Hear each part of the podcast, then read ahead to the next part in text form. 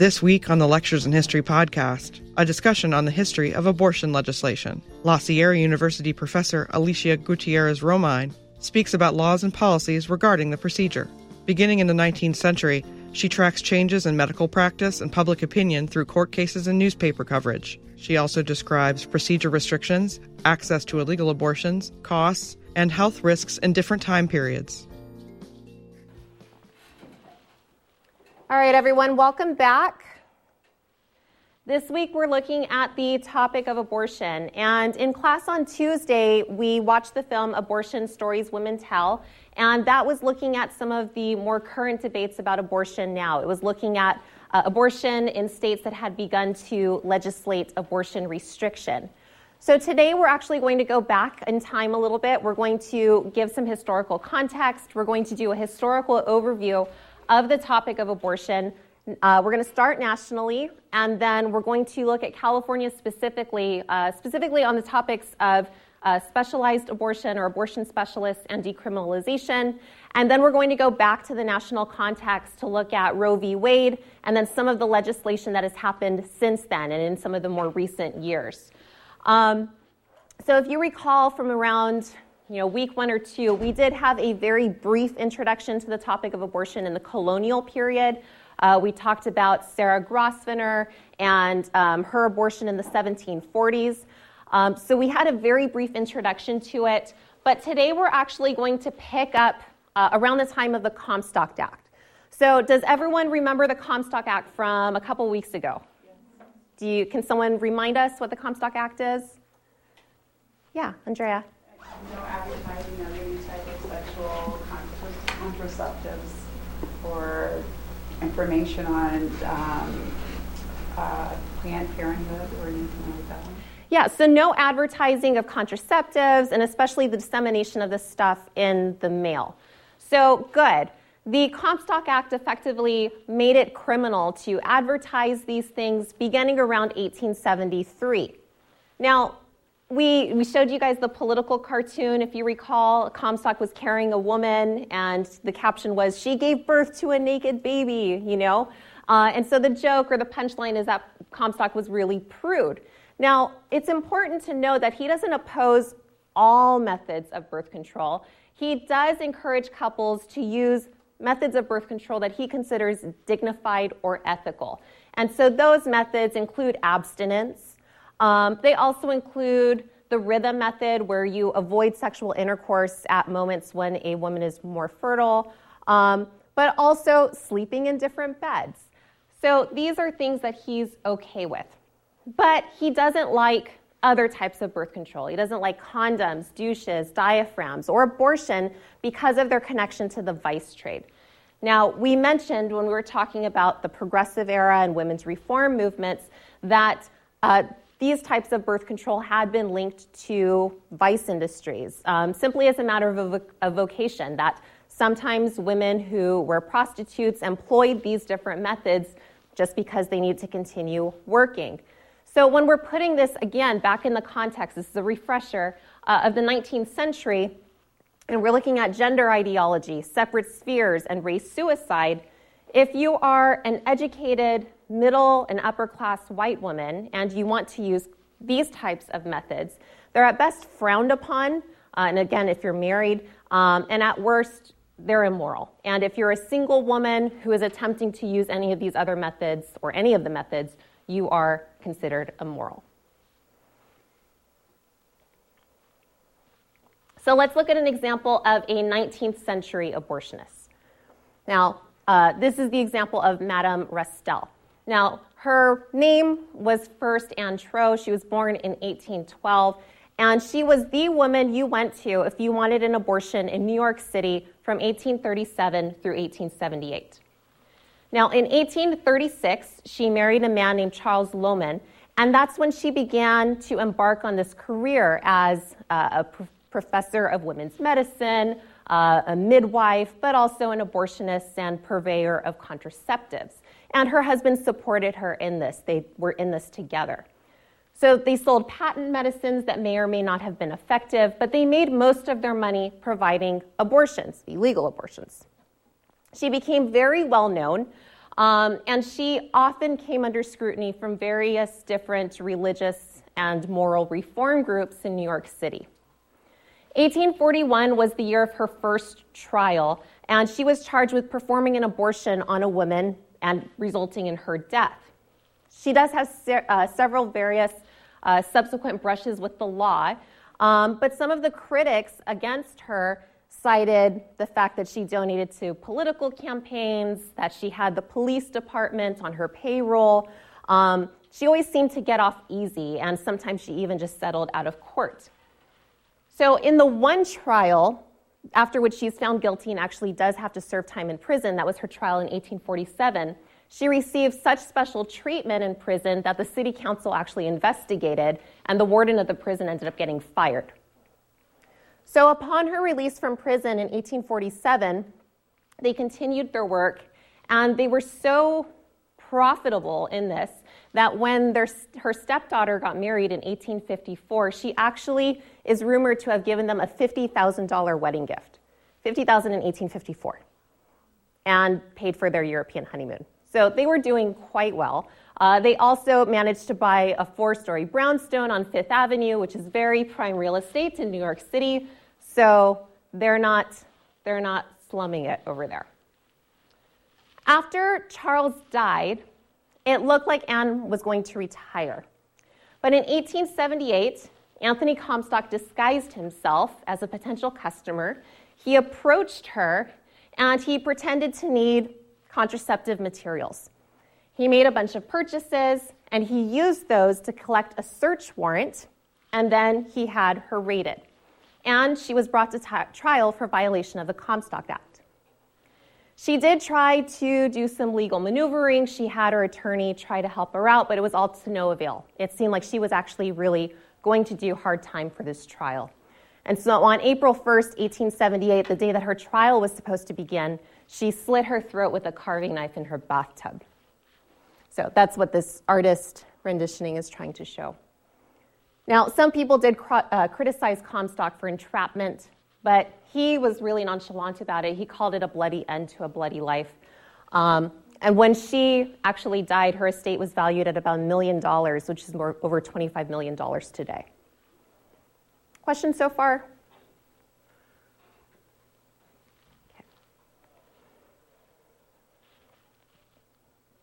Comstock wasn't the only person who was opposed to abortion at this time. And it's important to note that the 19th century is an era of transition when we're looking at the abortion business. There had been earlier arguments against abortion before this, um, but when you couple this with mass media, you couple this with um, the spread of print material, this wide dissemination of ideas and advertisements, it affords greater opportunity for this previously taboo subject to kind of become open and well known in the public, and people can discuss and talk about it a little bit more. So, in the 1820s and 1830s, we begin to see some territories and state actually beginning to imp- implement some of the first abortion laws.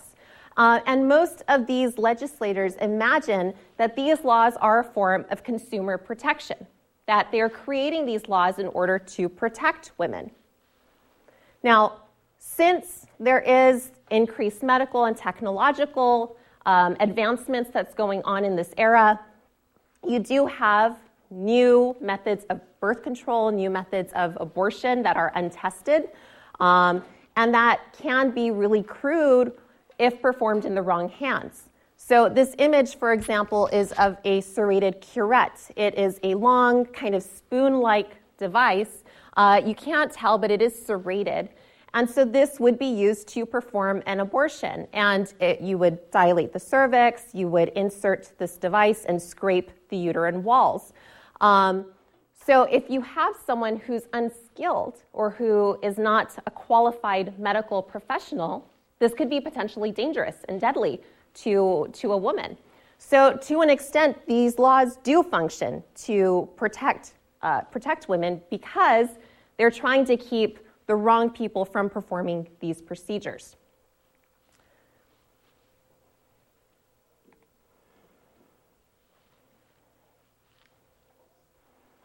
So, Dr. Horatio Storer, he would become the preeminent face of the anti abortion movement in the 19th century. And he believed that medical men were the guardians of women and children. He is the quintessential example of an American Medical Association member of the 19th century. He's from New England, he went to Harvard, um, and he was really religious. He was a member of one of these first generations of, uh, you know, gynecologists uh, who are basically moving into this brand new field. He is a contemporary of people like J. Marion Sims, who we read, who we read about in Medical Bondage. But he's most well known for his efforts to eradicate the practice of abortion. He and his contemporaries are actually responsible for making abortion a moral issue for the first time. That previously, no one was really interested or invested in the moral implications of abortion. No one talked about abortion in a moral way before, at least not in relation to it being a potential person. But he and others like him began to refer to abortion as infanticide or in antenatal infanticide, pre, you know, prenatal infanticide, um, or even murder.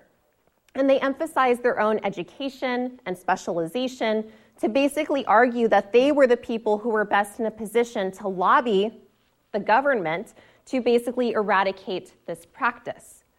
Now, we talked previously about um, the, the development of the medical field and how it worked in uh, tandem with basically delegitimizing midwives and other quack doctors. This is part of that as well because it's usually midwives um, and, and physicians of color uh, who were most likely to perform abortions. So it's not just about this moral thing, it's also about suggesting that these other people should not be qualified to practice medicine. We are. We, American Medical Association, AMA members, are. So basically, as a result of this campaign, good, reputable doctors did not perform abortions unless it was absolutely necessary to protect the life of a woman. Other than that, uh, abortions were immoral because fetuses were potential persons. And eventually, by 1880, all states have laws against abortion. No questions? Yeah, Jillian. Before the moral element was added, what was the reasons that they had against abortion? It was more about, um, you know, sex being for procreation um, and that it should be within the confines of marriage. Um, so it was less about the fact that this was a person and more about, well, this meant that you were having, um, you know, immoral sex practices. Yeah. Mark? So was the AMA, were they actually backed by the government or were they just a bunch of doctors that said, hey, look, we're the authority now?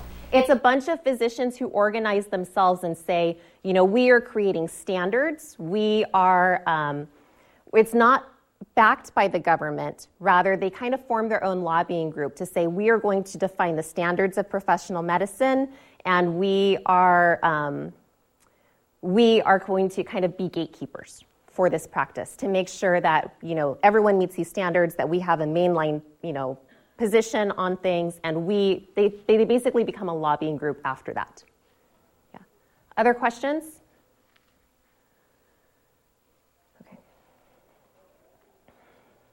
So you have uh, Dr. Storer and other people who are putting forth this kind of moral and educational campaign. But another thing that's adding fuel uh, to this movement to get rid of abortion was the proliferation of abortion stories in the press. Now, most women who acquire abortions in the late 19th and early 20th century, they do so quietly using referrals from friends, sisters, coworkers, maybe even trusted physicians. And many of these women secretly have successful abortions, and we don't know anything about them. But these aren't the women who become topics of conversation in popular culture. That you have this sensationalism of publicized abortion related deaths that provides fodder for reformers, for physicians, and other moralists who believe that legalized abortion is gradually going to erode America's moral fabric. And in typical yellow journalism fashion, newspapers of the 19th and early 20th century broadcasted story after story of young, pretty girls who were dying as a result of illegal abortions. Now, undercover reporters uh, at one time for the New York Times actually ended up releasing a 25 part expose called Infanticide to basically talk about the dangers of illegal abortion and its villainous providers in New York City. So, in this uh, investigation, there were two journalists who went undercover. Uh, they were pretending to be a couple. And then in this, you know, long form expose, they transported readers of their newspaper to the abortion underworld, and they exposed physicians, midwives, and police officers who were basically receiving bribes or who were somehow involved with this trade. And so, using abortion stories as kind of seedy human interest stories helped the newspapers to profit uh, because you could spread these stories out for days at a time. You can give a little bit one day and then just drag the story out for a week or two weeks if you wanted. Now, if you recall, a couple weeks ago, we saw a short clip from the 1934 film Road to Ruin. Uh, if you remember, um, they were having a party, and then Eve and Anne were taken away by um, a female police officer, and then they were medically inspected, and then Eve had syphilis, and then she reforms and changes her life, and then Anne finds out she's pregnant. And so when I turned off the clip, I told you, you know, Anne's boyfriend tells her he's not going to marry her, and he takes her to have an illegal abortion, and she dies. That's the same kind of thing, except that was a film example. That you have these stories of sex and of jilted lovers, uh, cover ups, and death, and it's really titillating for whoever's reading or watching them. But it's important to note that they also fit within this larger framework. It's not just about stopping abortion, it's also fitting within other attempts to regulate sexuality, to make sure that sexuality was conforming with heterosexual normative practices, repressing homosexuality, preventing abortion, policing prostitution, and preventing the dissemination of other obscene material. It's making sure that women's sexuality fits within a certain framework um, and that that framework is marital reproductive sex. Everyone else should be shamed. So these women who die from these procedures, they can't conceal their identity or their practices anymore. They kind of serve as cautionary tales for everyone else.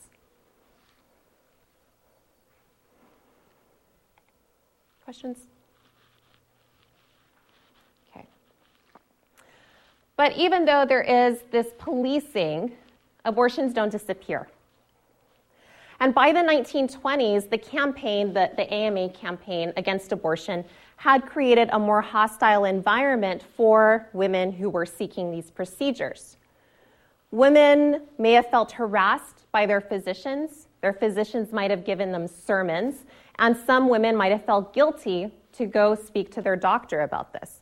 And it's also harder to get an abortion if you know, the physicians are cracking down on other providers uh, through their internal regulation, but even if law enforcement is also helping with that as well. Abortion, abortion is a legally ambiguous procedure in the United States. I mentioned that by 1880, all states have laws against it, but it's important to note that the procedure is not banned in and of itself. Rather, the circumstances around abortion indicate whether the procedure is legal or illegal. So, this means that an abortion could be legal for one woman and illegal for another, or even legal for one woman's pregnancy and then illegal for her next pregnancy in the same woman. This is because every state with an abortion statute has a clause that provides exceptions for when a woman's life is in danger that if a woman is likely going to die from this pregnancy, then the physician has the right and has the authority to perform an abortion in that instance.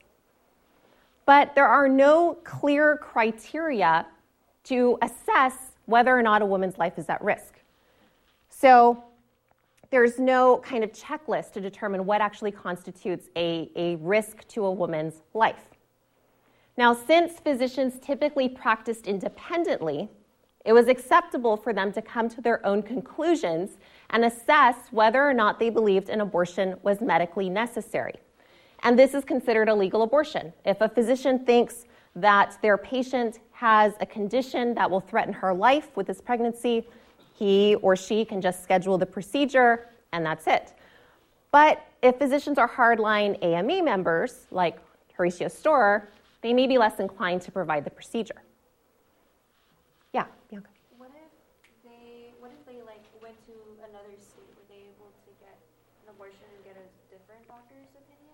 So the states vary in every single state, and they may not even have to go to another state. Um, they can maybe find another physician who they can convince that they should have a legal abortion. And that's a really interesting and, and good point that Bianca just brought up, because by the 1950s and 60s, and we'll get there in a, in a second, this legal distinction becomes incredibly amorphous. That by the time we get to the 1950s and 60s, we have an abuse of this trust uh, that pr- uh, professional AMA members have kind of given individual physicians that leads to that decision being removed from the individual physician and placed in the hands of a committee.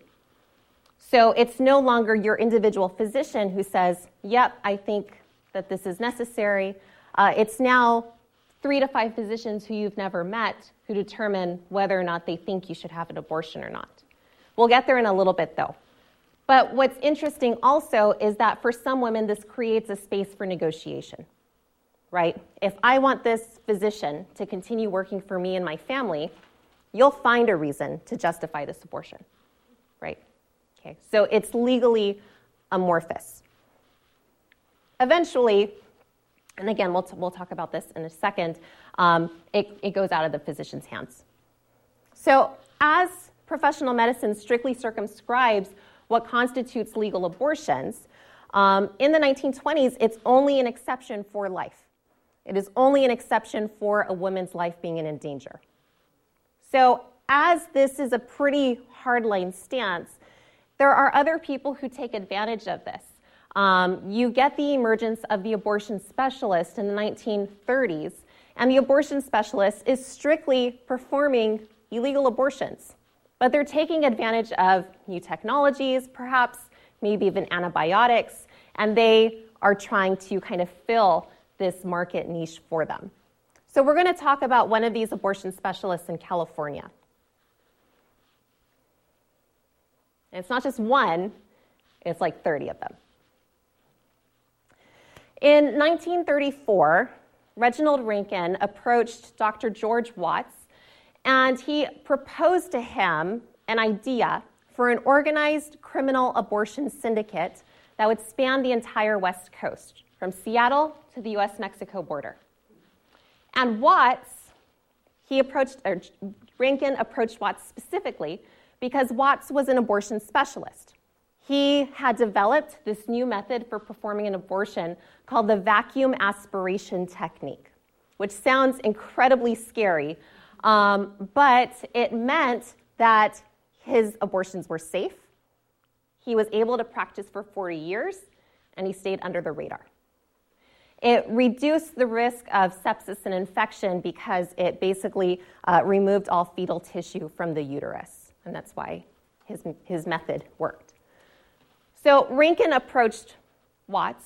Watts came on board, and between 1934 and 1936, Rankin brought in several other abortion specialists and even some physicians. He created new offices, and by 1936, he had over 30 abortion specialists working for him.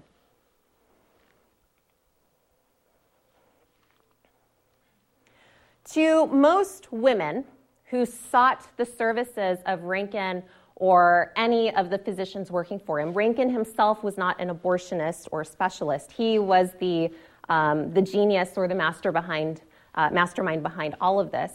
Um, but if any woman went to one of their clinics, it would seem just like any other visit to another medical clinic, except um, a woman might be blindfolded.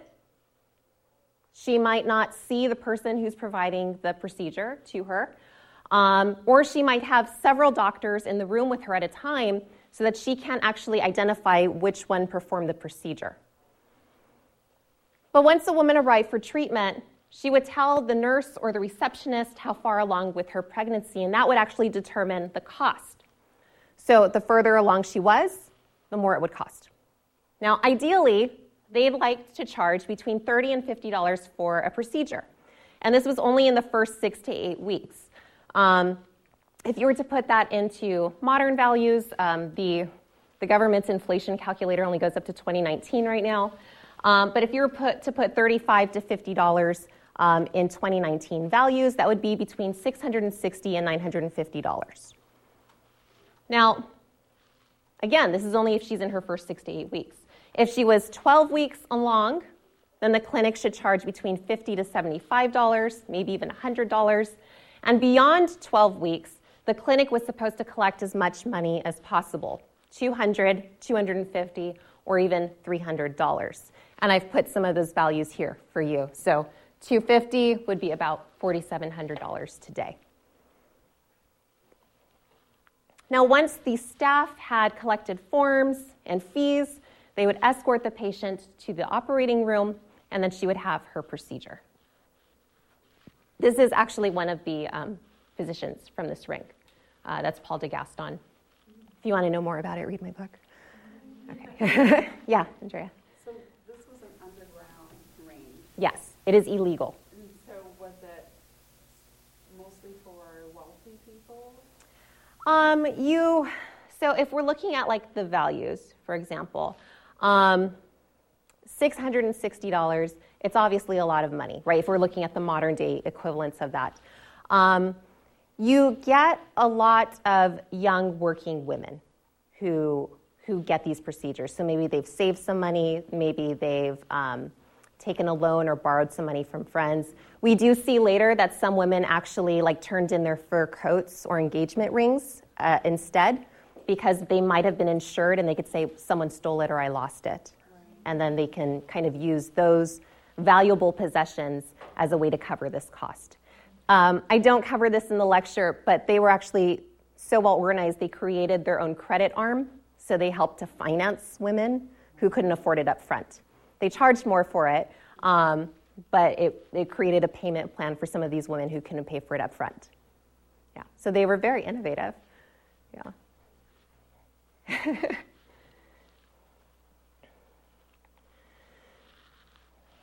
this ring um, they're in operation for a few years. After some tips, there's a series of raids, and it's eventually brought down by a joint task force of the LAPD, the San Francisco Police Department, and the Alameda County Sheriffs. And all of the members of the ring were arrested. It was incredibly profitable, though. I don't think I can stress that enough. Uh, if we're just looking at their downtown Los Angeles office, they netted the equivalent of about $85,000 per month. That's after all of their fees, commissions, everything. That is their profit, $85,000 per month, just from their downtown LA office. They also had offices in San Diego, Long Beach, Seattle, San Francisco, Oakland, and more.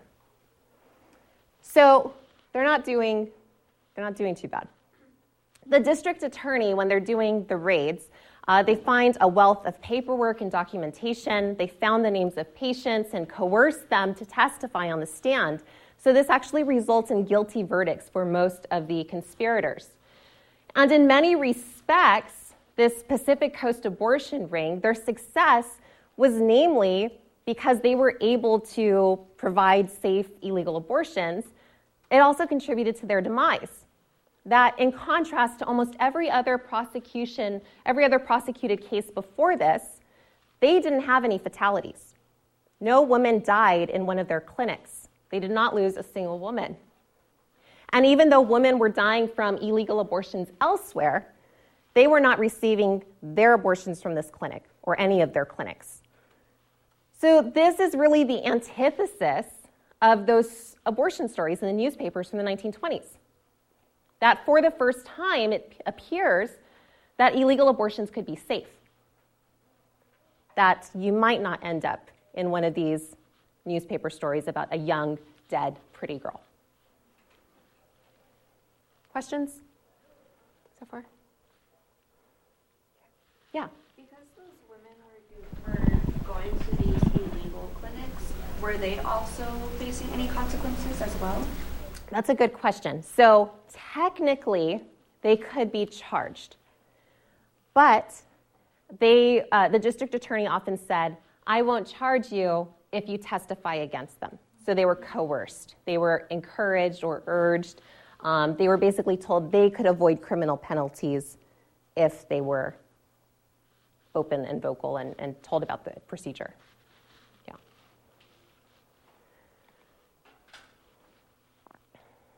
This is Reginald Rankin, and that's his mugshot. Before the Rankin case, before people of the state of California versus Reginald Rankin, successful abortions um, were basically invisible from the wider public. But with scores of living witnesses, there's a mountain of evidence against these people. And so, what this case does, I argue, is that it opens for stricter enforcement of the abortion statutes in California. Fewer physicians begin to risk performing the procedure unless they're sure their patient has a clear, justifiable reason.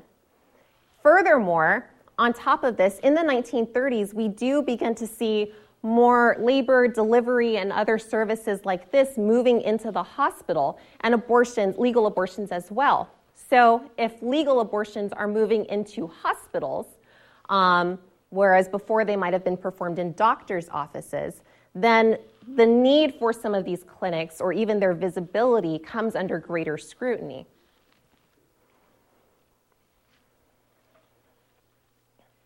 So now there is effectively a lower burden of proof that is necessary to bring an illegal abortionist to prison. If, if legal abortions are taking place in hospitals, then clinics don't need speculums.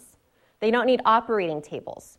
They don't need any of those things because abortions, legal abortions, should be taking place in a hospital. And if women are surviving their illegal abortions because of antibiotics and sterilized equipment, then they could be coerced into testifying against their abortionist. And in court, when these women are, are forced to testify, um, the attorneys don't really make any efforts to try to understand why these women wanted to obtain these procedures. Most of the time, they just asked, Did you have an illness or defect that would make you incapable of carrying this pregnancy to term? And to this, most women usually responded no. They technically didn't have a disease or defect. They were maybe tired, or they previously had a difficult pregnancy, or they weren't ready for another child. And so, few of these women were given the opportunities to speak for themselves or to explain themselves outside of the narrative that the DA was trying to lean them towards. Um, some women do try to speak for themselves and say that they were appreciative of Rankin and some of the other doctors, but that was it. Now, under examination in court, these women were often forced to divulge very intimate details of their private lives, their sex lives, the procedures, and even their bodies. Prosecutors asked them about what positions they assumed on the table, whether they were naked, whether they were draped, if they felt the speculums being inserted into them. So, when Grace Peterson, for example, took the stand to talk about her abortion, she started crying and she said, I told you I had it done. Isn't that enough? You also have this movement towards surveillance. And that's what these two pictures are actually showing. So these are women who are going in and out of court to testify against their abortionists. They're trying to hide their face. And these are actually two different surveillance operations. So this is actually in Redlands, and then this is in LA. So you have police officers parked across the street in cars taking pictures and watching the office of a presumed abortionist. And they're just keeping track of who goes in, who comes out, how they assess their condition to be as they enter and exit. Um, so you see actually a woman in this one, and they're just watching in that one. So for some of these women, instead of tolerating an invasive line of questioning after probably what was already an invasive abortion, um, other women kind of see this and they begin to look for other options. How can they escape this torment and shame that is being brought on by a criminal trial, a public criminal trial? So what are the options for these women then after that? You can try to acquire a legal abortion in a more strict environment, or you can continue to try to take your chances with an illegal provider. Questions? I'm just curious. So during this time, what was the reason behind the abortion being uh, illegal? Was it did it have anything to do with uh, past eugenics movement? That's a really great point, and we'll t- mention the eugenics movement in a couple slides. But I see that as more. Um, I frame it, I guess, in a different way in the, in the next couple slides. So it could be about ensuring that certain people are continuing to reproduce at a higher level. Um, I'm sure that is that sentiment is there.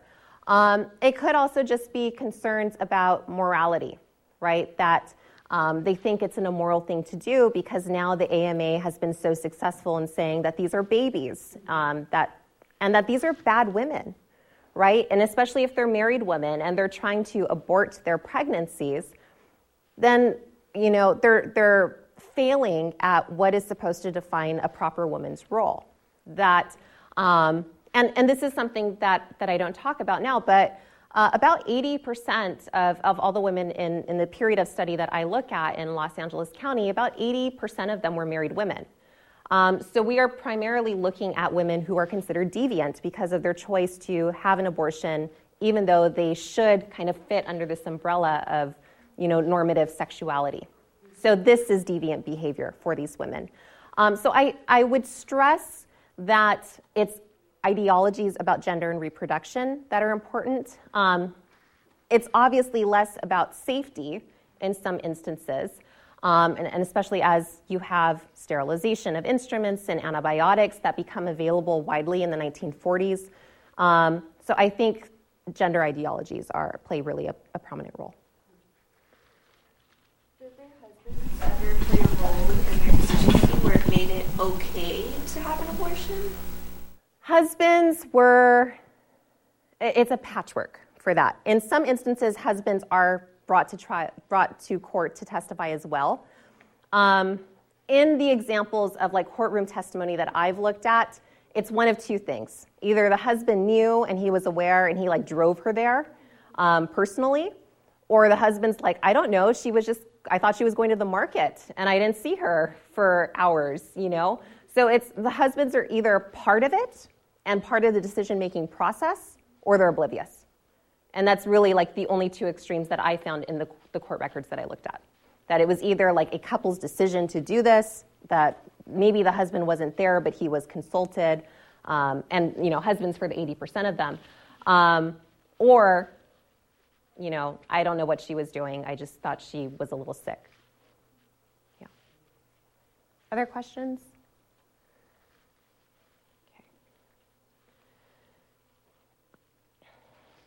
So moving into like the 1940s and 1950s and maybe the 1960s. And going back to these exceptions that remain for maternal life. Now, though these exceptions for maternal life existed, advances in medical technology had made it exceedingly rare to find an illness in a disease or a disease in a pregnant woman that would prevent her from carrying a pregnancy to term. Now, there is a little bit of, of, global context as well. In 1938, there was an English case, Rex v. Bourne. We're not going to talk about it. Um, but this drew global attention from the entire medical community. Um, publications in American medical journals were reporting on this case just about every, epi- uh, every issue. And what the results from that case were, were they basically opened the door to therapeutic exceptions when the health of a woman was at risk. So it no longer had to be her life. She didn't have to be on death's door in order for an abortion to be legal, but rather they could look at her health writ large, whether that was mental health, physical health, not necessarily something that was going to manifest in her death. So, in that context, this therapeutic designation that had already existed becomes a little bit more amorphous in the 1940s. That it becomes this valuable loophole for women who are seeking legal abortions. These therapeutic abortions required a private physician with hospital privileges, and it was a hospital procedure that often was coupled with a hospital stay. So, therapeutic abortions then become a class issue, be- become a race issue that this effectively precludes all physicians of color because most physicians of color do not have hospital privileges unless it's, it's an open hospital, unless it's an interracial hospital. So, private hospitals, overwhelmingly, um, a lot of those have restrictions on physicians of color. This also means, right, because of cost, because of the fact that this is a hospital stay and a private physician, this means that the most typical recipients of these were native born white women of means, that they have some ability to uh, be able to afford this procedure and all of the care that went with it. And these women have some space to negotiate with their physicians. Once this moves from life to health, it becomes much more open to interpretation. At one point, excessive vomiting is considered an appropriate reason for a therapeutic abortion, or um, tiredness, or suicidal concerns, right? It becomes this, this bigger animal that people can kind of wrestle with. By the 1950s, and especially by the 1960s, this flexibility is considered abuse. Exploitation of this loophole leads to the control of these decisions to hospital therapeutic abortion committees. So, if a woman in the 50s and 60s wanted a legal abortion, a therapeutic abortion, then she would go to her regular physician and then her physician would have to present her case before this committee. And then that committee would deliberate and return a decision. So, under this new regime, the rate of therapeutic abortion declines dramatically. County and state officials in California recorded the numbers of abortions that were uh, of abortion cases that were brought before their committee. They recorded the number of, of cases that they approved, they kept track of all of these numbers, and they were particularly strict in their interpretations of what they thought constituted an acceptable reason for a therapeutic abortion. Dr. Edmund Overstreet, he was an OBGYN and professor of gynecology at the UC San Francisco uh, Medical Center. And he stated that even though the number of applications for therapeutic abortions had increased tenfold, they had a strict limit of five abortions a week. It didn't matter how many people were applying, they only performed five abortions a week. There were things that do begin to push back against some of these blanket restrictions, though. Questions?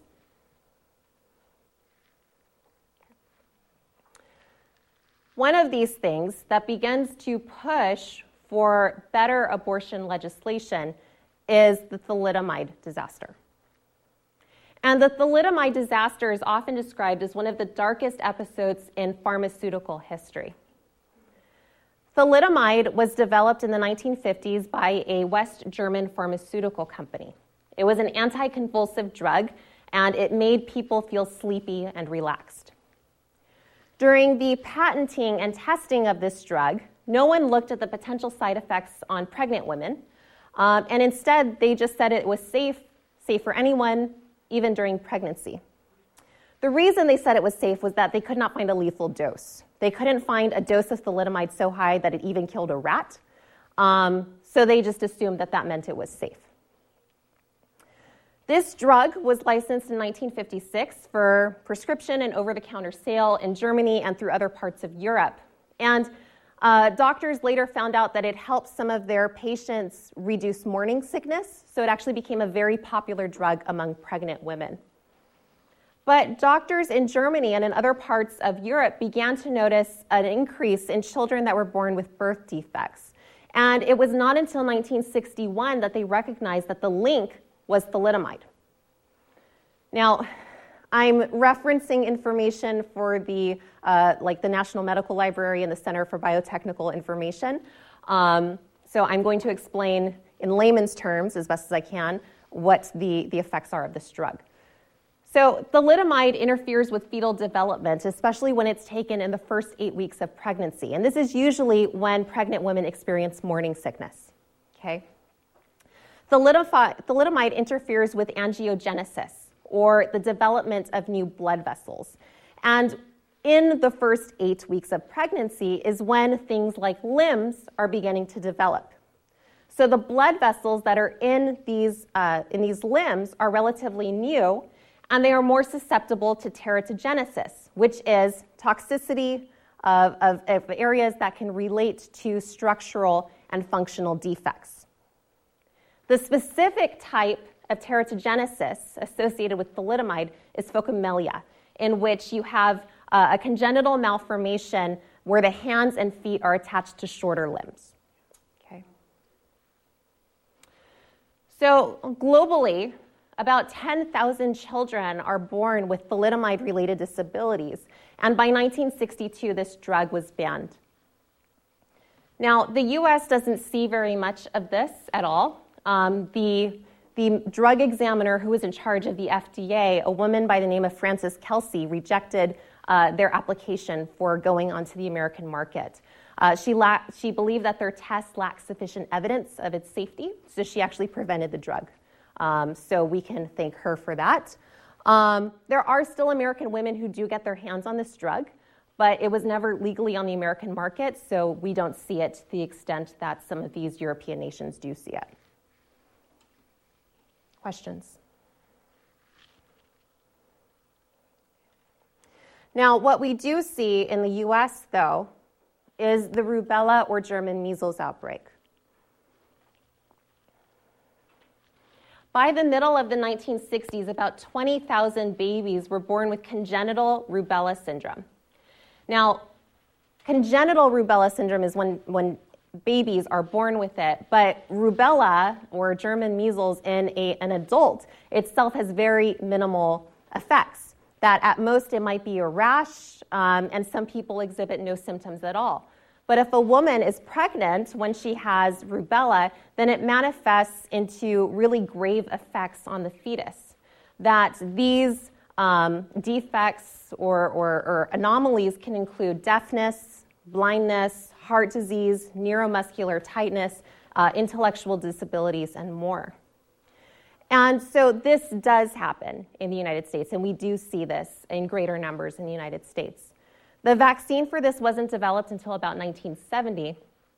So, as physicians and scientists are scrambling to try to figure out what to do, a lot of physicians are encouraging women who are exposed to rubella, pregnant women who are exposed to rubella, to get an abortion, which is pushing on the limits that most states have for legal abortion because the disease itself does not affect the life of the woman or even her health, except just the health of her fetus. So the thalidomide tragedy and the German measles outbreak, they do manifest into calls for the relaxation of existing abortion laws in the United States and in Europe. One of the most visible cases regarding uh, abortion and these tragedy, tragedies involves this woman who is named Sherri Chessen. She is often referred to as Sherri Finkbine, uh, that was her husband's last name, but I remember hearing an oral history with her, and she said she was so mad people called her Sherri Finkbine because she didn't use Finkbine, she used Chessen. Um, so I immediately changed all my notes um, because she preferred Chessen. She was the host of a public access TV show called The Romper Room. And it was, she was a teacher in this TV show, and there were little, you know, first grade, kindergarten kids, and you know, they did the Pledge of Allegiance, they played little games, and in the TV show, she's just like their teacher. Now, in 1962, she sought a legal abortion in a hospital because she had taken thalidomide. Her husband was a pilot and had found thalidomide when he was uh, in Europe. Sorry, he wasn't a pilot. He was um, in the military, and then he, when he was in Europe, he had gotten his hold, a hold of thalidomide, and he gave it to his wife um, at some point during her pregnancy. And so she was concerned, she was aware of what was going on. She was concerned that her child would be deformed. So she scheduled this abortion, but she was also concerned about other women. If she was able to get a hold of this drug, she knew there were probably other women in America who had gotten a hold of it too. So she spoke to the press on the condition of anonymity, and she wanted to make the dangers of thalidomide known to American women. But somehow, someone uh, got a hold of the hospital, found out about her procedure, and her, her hospital physician basically contacted her to let her know that the abortion was canceled. And this story became a sensation. She soon realized she had no prospect of getting a legal abortion in her state of Arizona. So she was able to fly to Sweden, where abortion was legal, and she had the procedure there. After the abortion was completed, they did verify that the fetus had been affected by the thalidomide. It only had one arm and it had no legs. When she returned, she lost her job at the romper room. The mother of five was no longer thought to be safe around children. And her family received death threats. People were threatening her children who were alive. They even put death threats on their dog.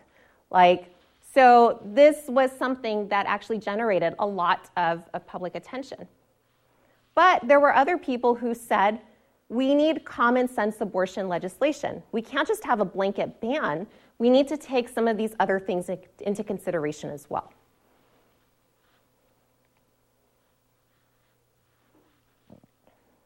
Now, Sherri Chessen and her husband, they weren't the wealthiest people, but they did have connections, and that's how they were able to get um, this, this abortion in Sweden. Um, had Sherri Chessen not talked to the, uh, to the press, her abortion likely would have been carried out without a problem legally in this Arizona hospital.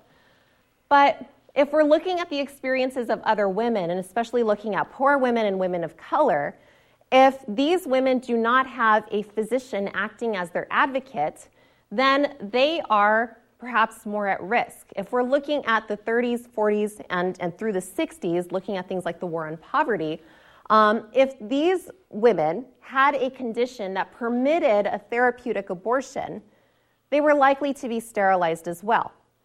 We'll talk more about sterilization in the 60s and 70s when we look at uh, the right to parent. Um, but just understand that this is going on in the background as well that if a woman's heredity or genetics dictate an abortion for this unborn child, then why not prevent future children from being born in the first place if the genetics are what's the problem?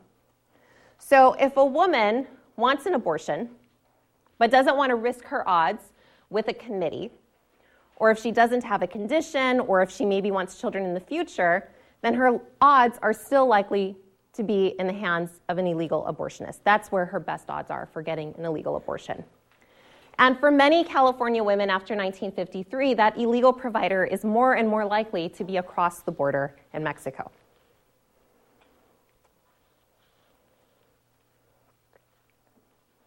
Now, women of means had been traveling for abortions for years, going to places like Mexico City, Japan, and Sweden, uh, where these other laws were more relaxed. Now, again, that precludes a lot of other women. You need to be able to afford a, a plane ticket, you need to be able to afford a, a week stay, and all of these other things. But an important transformation takes place in California's in the 20th century with suburbanization, uh, with highway infrastructure and development, the automobile becomes a really important facet of California life.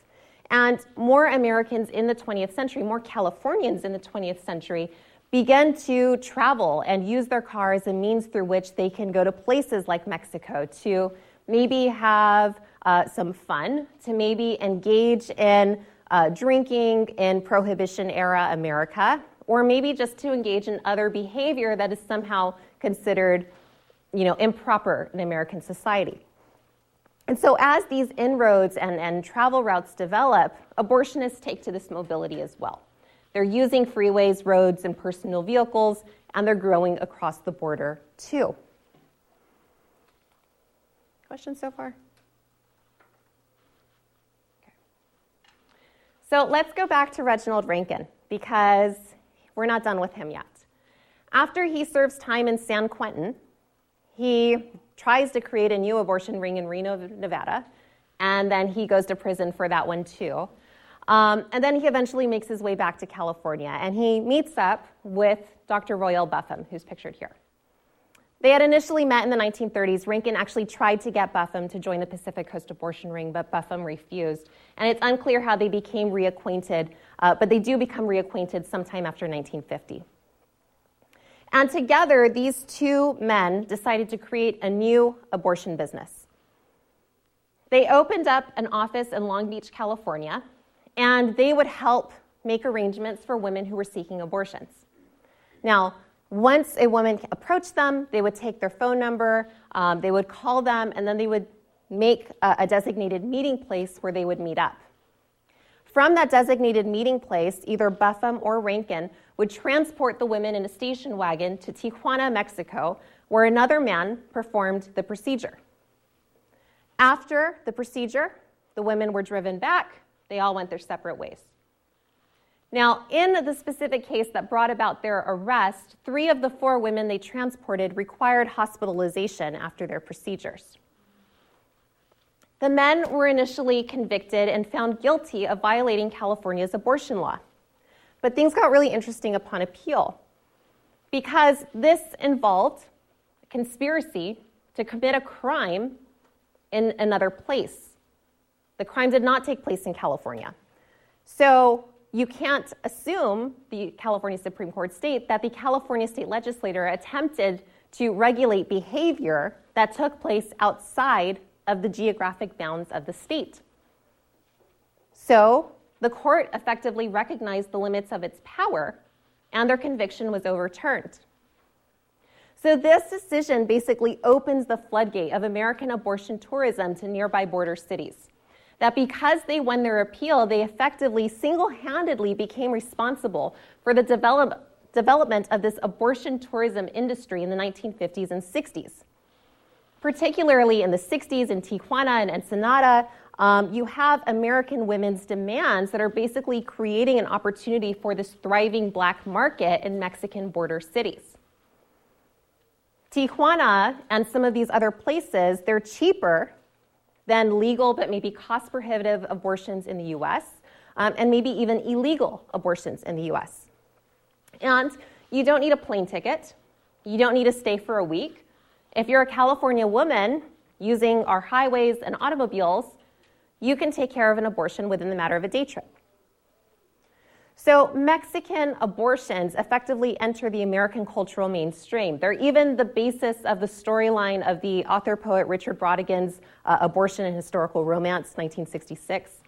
Um, but women up and down the state began to take advantage of this opportunity now. There are instances where women, college students in Berkeley, charter a bus and they get a group of women to basically go to the border uh, to have their abortions over the course of a weekend. You have other women who meet people in parking lots and are transported. And you have other women who just simply rent a car and go over the border by themselves and take care of this. So, this decision creates this legal void, and law enforcement officials were trying desperately to fill it. At one point, the San Diego District Attorney Don Keller said that law enforcement officials recognized that this case basically prohibited prosecution of any case, even if they made arrangements in California and even paid for it in California. He said, It appears as long as the Buffum case stands, the wholesale abortion mills will continue to operate in Mexico. Yeah. So, so their office was set up in California. That's where they made all the negotiations. Mm-hmm. And then they would travel with the females to Mexico and perform the procedures. Yep. And that's how they got away with it. Yep. Because the actual abortion took place outside of California. Wow. And this was some like 20 years later after Rankin had been found guilty. Yeah, so the Buffum case is 1953, and then the um, people of the state of California, that was in the 30s. Yeah, so he, he did time for that, and then he did some time in Nevada because he tried to do, it. we're skipping over that. Um, but then he, he goes back to the abortion business in California in the 50s. He's a really interesting character that we can't spend too much time on. But other questions? So um, I'm just trying to understand, like, why was he so adamant about, like, is it just for the money? Like, for for Rankin, like, why does he keep going back to abortion? Yeah. yeah. Um, I think he, he was always looking for a get rich quick scheme, from what I've seen. Um, I don't know whether he was interested in women's rights or he was simply motivated by profit. Um, before this, he did some nefarious tax dealings and real estate and property dealings um, before. Um, and then I'm not sure whether he realized that abortion was really lucrative and that this might be the better option. Um, but he obviously made very good connections in the 30s that he decides to spend basically the rest of his life. Um, he dies around 1955. Uh, he spends basically the rest of his life trying to figure out abortion businesses. Um, I had a very brief exchange with his daughter at one point, and she said um, he was a man ahead of his time. And so I don't know if she has this very kind of complicated feeling about him. Um, so I choose maybe not to look at the moral aspect. You know, was he a good guy or a bad guy? Uh, instead, I say, you know, he was an astute businessman at his prime, and he did provide countless women with safe procedures. And how I feel about his motivations, I suppose, is irrelevant to what actually happened from that. Yeah. Other questions?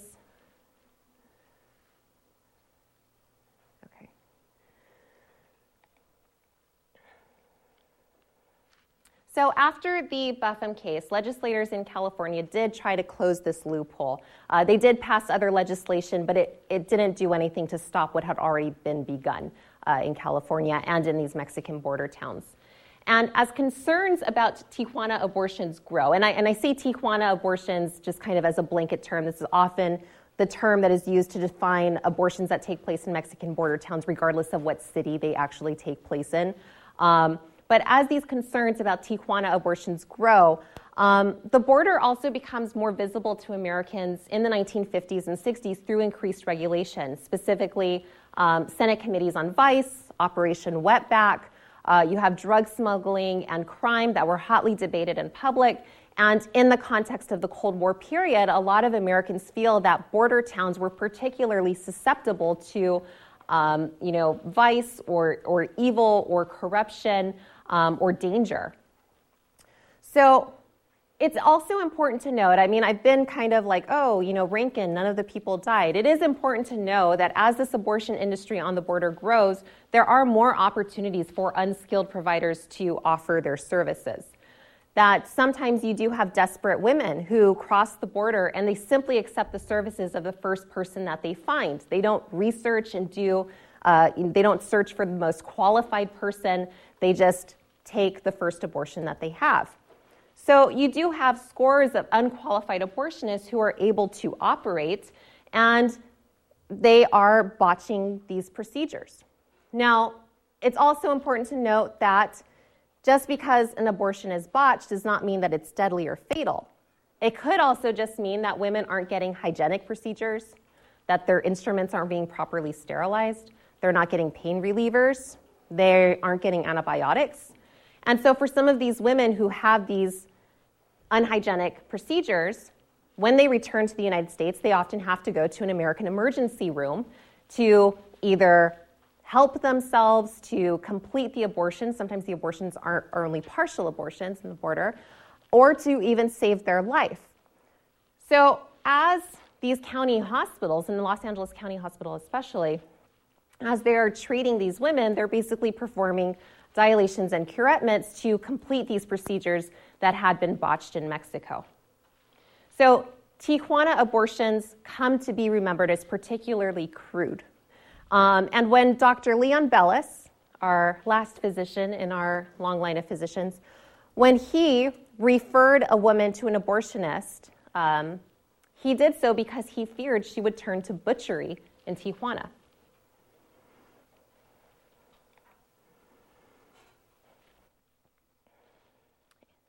Yeah. Were there cases where women received an abortion and they weren't able to lead or get pregnant again when they did want to? I would imagine.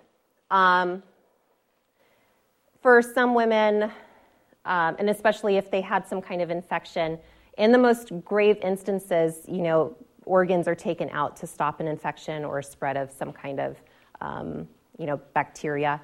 Um, so there are those instances. Or if someone slipped and an instrument punctured a uterus, th- that happened as well. So there are instances when that does happen.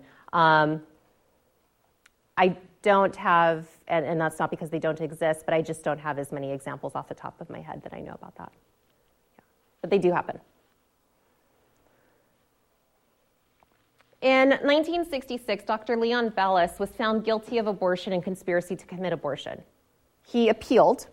Uh, he defended his action, claiming again that he feared that his patient re- would resort to butchery in Tijuana. And rather than see her mutilated in the hands of a greedy opportunist, he referred her um, to an illegal abortionist for the procedure. He referred her to an illegal abortionist that he trusted uh, for this procedure. He recognized her desperation. The Court of Appeals affirmed the lower court's decision in 1967, so he ends up taking his case to the California Supreme Court, where it's decided in 1969. And in his appeal at the California uh, Supreme Court, he is challenging the constitutionality of California's abortion law. The potential butchery that he feared, he believed was sufficient to say that her life was in danger. And according to court records, Dr. Belous claimed he was very familiar with the abortion business in Tijuana, and he knew that when women went to Tijuana for abortions, they were taking their lives in their own hands. And in fact, just weeks after the abortion of the client he referred, there was a wife of a Woodland Hills dentist who died from an illegal abortion in Mexico, even though it was a physician in Mexico who had performed the procedure. So, specifically, Dr. Belous is concerned that his patient was going to seek an abortion in Tijuana under substandard medical conditions. And so, the basis of his concerns relied on several assertions that illegal abortions were dangerous, that Mexican border towns offered American women abortions, and that illegal abortions in Mexico were more dangerous or were worse than illegal or, or any abortions in the United States. So, when this case was before the California Supreme Court, they debated tirelessly over some of the legal questions that were put forth. Courts had already rejected the interpretation of abortion laws that required certainty or immediacy of death. Two prior cases in California had already established that requiring certainty of death would abridge a woman's constitutional rights, specifically her right to privacy and her right to life. Furthermore, the court did seem to recognize that abortion laws didn't reduce the number of abortions, they just reduced the number of safe abortions that took place. And if we look at contemporary evidence from 1969, hygienic abortions that were performed early in pregnancy resulted in minimal risk to women, while illegal abortions were the greatest cause of maternal death in California. While not all illegal abortions ended in death, the rate of infection from illegal abortions was also significantly higher than that of legal abortions. And in an amicus brief submitted to the court on behalf of Dr. Belous from 178 deans of medical schools in California and the rest of the country, they said that the unfortunate reality was that this statute that had been designed in 1850 to protect women had in modern times become a scourge.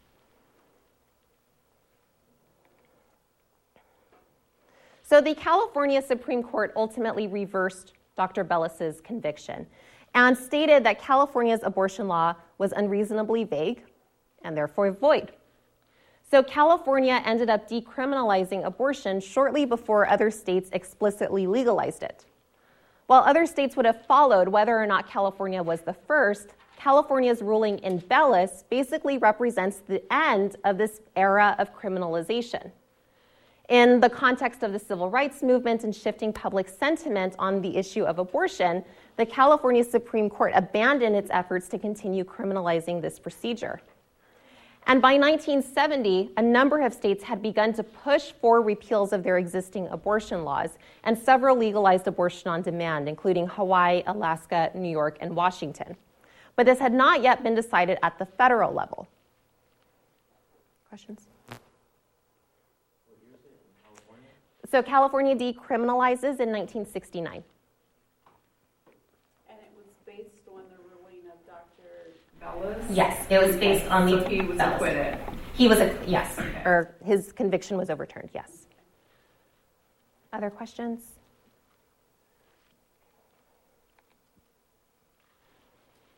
So in 1969, uh, Norma McCorvey discovered that she was pregnant. Uh, and in order to secure a legal abortion in Texas, where she lived, she claimed that the pregnancy was the result of a rape. However, since there were no police reports documenting the rape, she was unable to secure a legal abortion.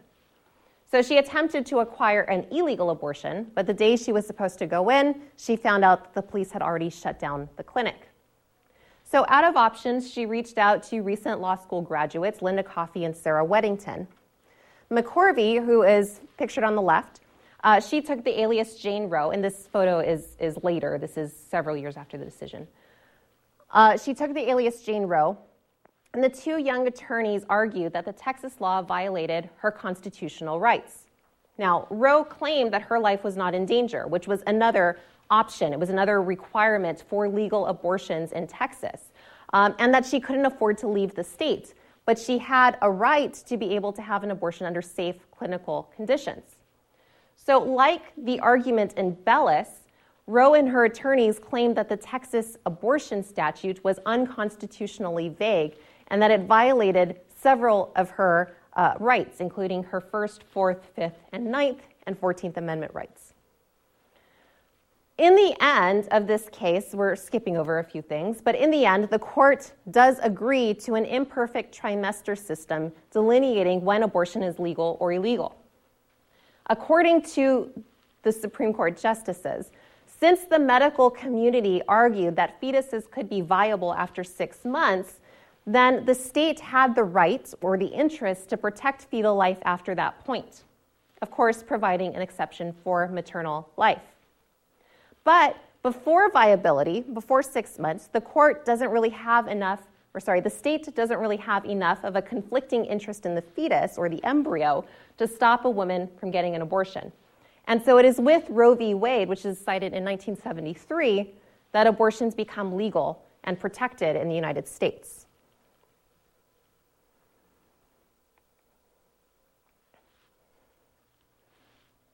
Now, there have been challenges to Roe um, basically almost immediately.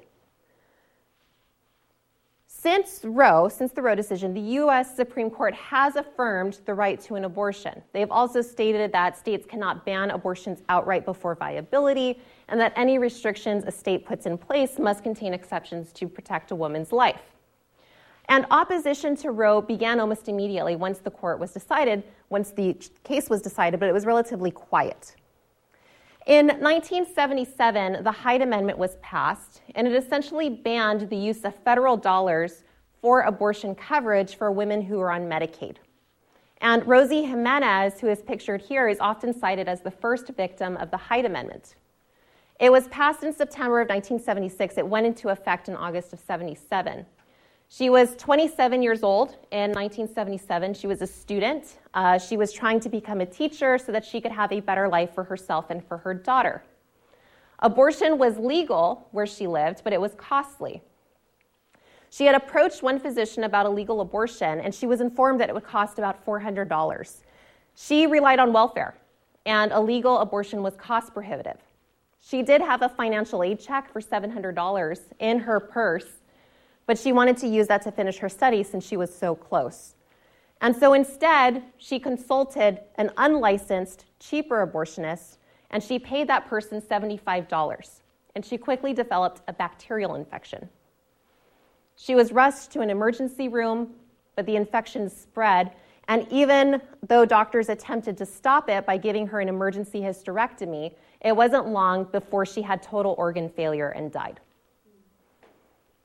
The Hyde Amendment was challenged in courts. Um, you have attorneys for Planned Parenthood uh, of New York City, of the American Civil Liberties Union, and the Center for Constitutional Rights.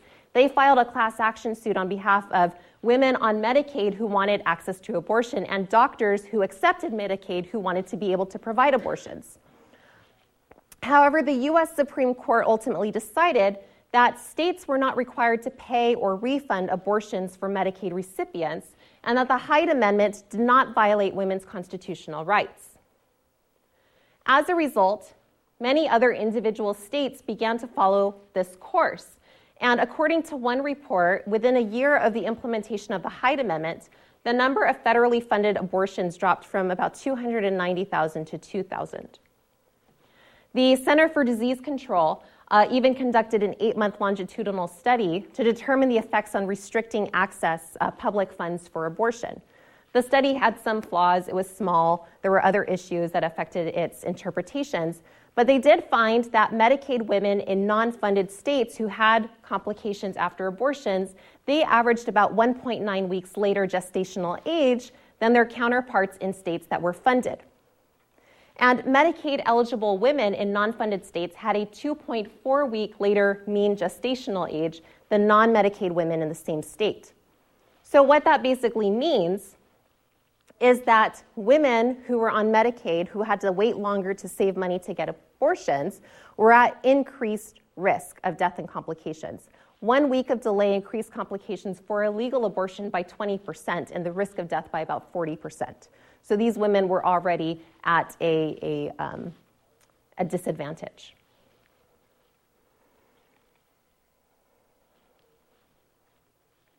More recently, and this is related to a lot of what we're seeing now, um, a lot of people often reference Roe v. Wade and overturning Roe, um, but some people would argue that a woman's access to abortion is less protected by Roe and more defined actually by Planned Parenthood versus Casey.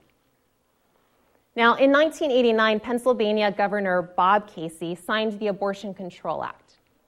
And this was one of the first attempts by an individual state to restrict abortion access after Roe. It's not the first, but it's one of the first. There were several provisions in this act that were designed to limit abortions, and these included informed consent, spousal notification, parental notification for unemancipated minors, uh, waiting periods, um, and clinics would be required to report all of the demographic data to the state. So when Casey signed this act, it was immediately challenged by a number of abortion providers, counselors, and doctors, and this turned into the class action suit Planned Parenthood versus Casey. It was 1992 by this time by the time this case reached the Supreme Court, and attorneys for the appellates argued that the Pennsylvania Abortion Control Act effectively overturned Roe since it imposed so many regulations on women who were trying to receive abortions and on the doctors who were providing them. On the other hand, the attorneys for the defendants argued that they weren't overturning Roe, they just wanted to be judged by an undue burden test. Now, in prior challenges to Roe, the Supreme Court had already decided two things that the existence of a fundamental right and the enjoyment of a fundamental right were mutually exclusive. Just because you have a right to do something doesn't mean you get to do something. And that since states do have an interest in protecting potential life, they could favor pregnancy and childbirth and adoption and not abortion. So the majority in Planned Parenthood versus Casey held onto the three fundamental tenets of Roe that women have a right to abortions before viability, that the state has the right to restrict abortions after viability, and that the state has an interest in protecting the life of the woman and potentially of the child. Nevertheless, in their opinions for this case, the majority also opted for an undue burden standard, over the existing trimester standard. The undue burden standard is more flexible and it reflects the state interest in protecting fetal life. The doctor or the judges also held that Pennsylvania's restrictions did not constitute an undue burden. So when these judges are moving away from a trimester system that says, you know, abortions are legal from here to here and you can put some restrictions here to here. When you're now moving towards an undue burden system, it means that states can develop legislation, regulations, and rules and put them into place, and they'll exist in place until someone takes that to court to say it constitutes an undue burden. It moves away from the doctor patient relationship and it basically puts abortion back into the courts. So abortion does remain legal, but this ruling creates opportunities for new regulation that at least limit abortions or makes them more inconvenient. Does that make sense? Mm-hmm. Okay. So, looking more recently, since 2010, the US abortion landscape has become increasingly restrictive as more states are becoming hostile to abortion rights. There were 338 abortion restrictions that were enacted between 2010 and 2016.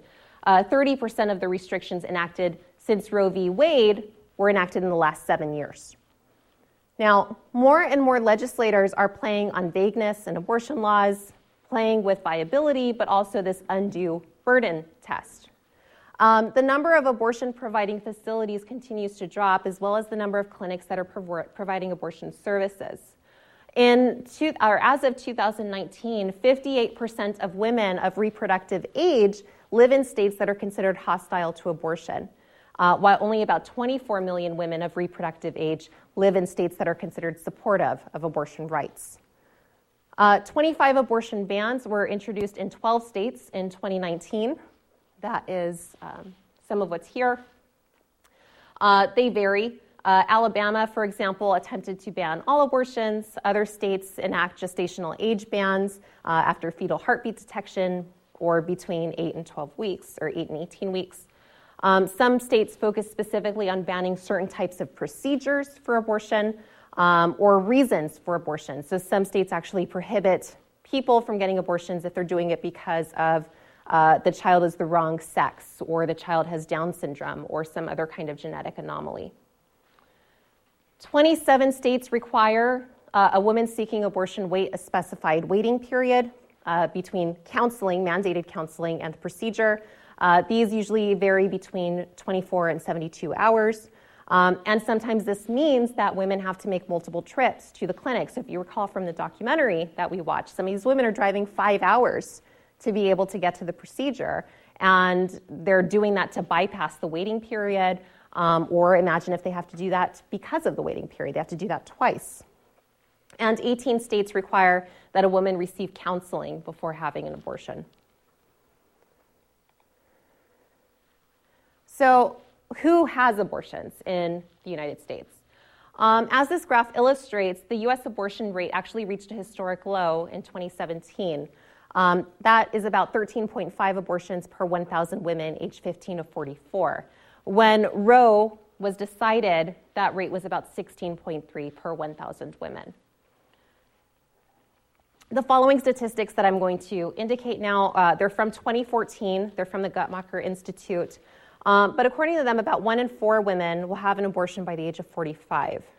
Uh, 34% of abortion recipients in 2014 were aged 20 to 24, and um, 27% were between the ages of 25 and 29, meaning that more than half of the people who have abortions are in their 20s.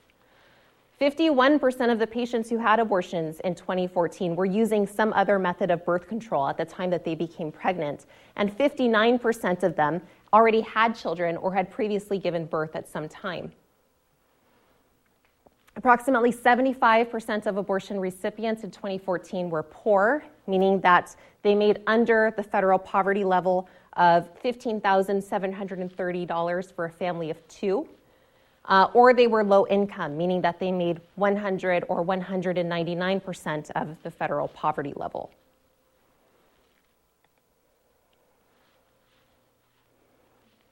Globally, concerns over Zika virus in Latin America have also reignited some of these discussions about abortion access in countries where the procedure was completely illegal. Again, we see that this potential for babies being born with severe abnormalities have at least been sufficient to reignite discussion for easing of restriction in these predominantly Catholic anti abortion nations. However, as of yet, this has not materialized into any new policies.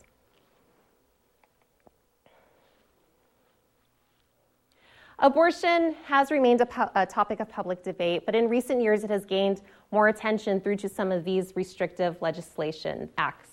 And overwhelmingly, these new acts call for mandatory waiting times, parental notification, spousal consent, vaginal ultrasounds, and even preventing the dispensation of the anti abortion drugs mifepristone and misoprostol, um, or preventing that in, in clinics that don't have an operating room. And many of these regulations disproportionately affect young women, rural women, women of color, um, and low income women. And these acts illustrate a failure to recognize that historically abortion restriction has done more harm than good. Despite increased attention, abortion rates in the US continue to decline and some argue that this is because of better access to other forms of birth control, like the pill, condoms, and IUDs. And others argue it's because of increased societal acceptance of single parenthood or even the decreased significance of marriage. Um, but even though abortion rates have fallen, it doesn't mean that this procedure has lost its significance. These laws do not discourage women from submitting themselves to unknown practitioners, toxins, devices. They haven't historically and they won't now. And in their dissemination, these abortion restrictions deny women access to safe, hygienic medical procedures, and they simply advance the notion that a woman's body belongs to anybody but herself. Questions? That's it. All right. Thanks for listening to C SPAN's Lectures in History podcast. If you're interested in hearing more history, check out season two of the Presidential Recordings podcast. The second season focuses on taped conversations between President Richard Nixon on topics ranging from the Watergate scandal to his nominees for the Supreme Court. The Presidential Recordings podcast is available wherever you get your podcasts.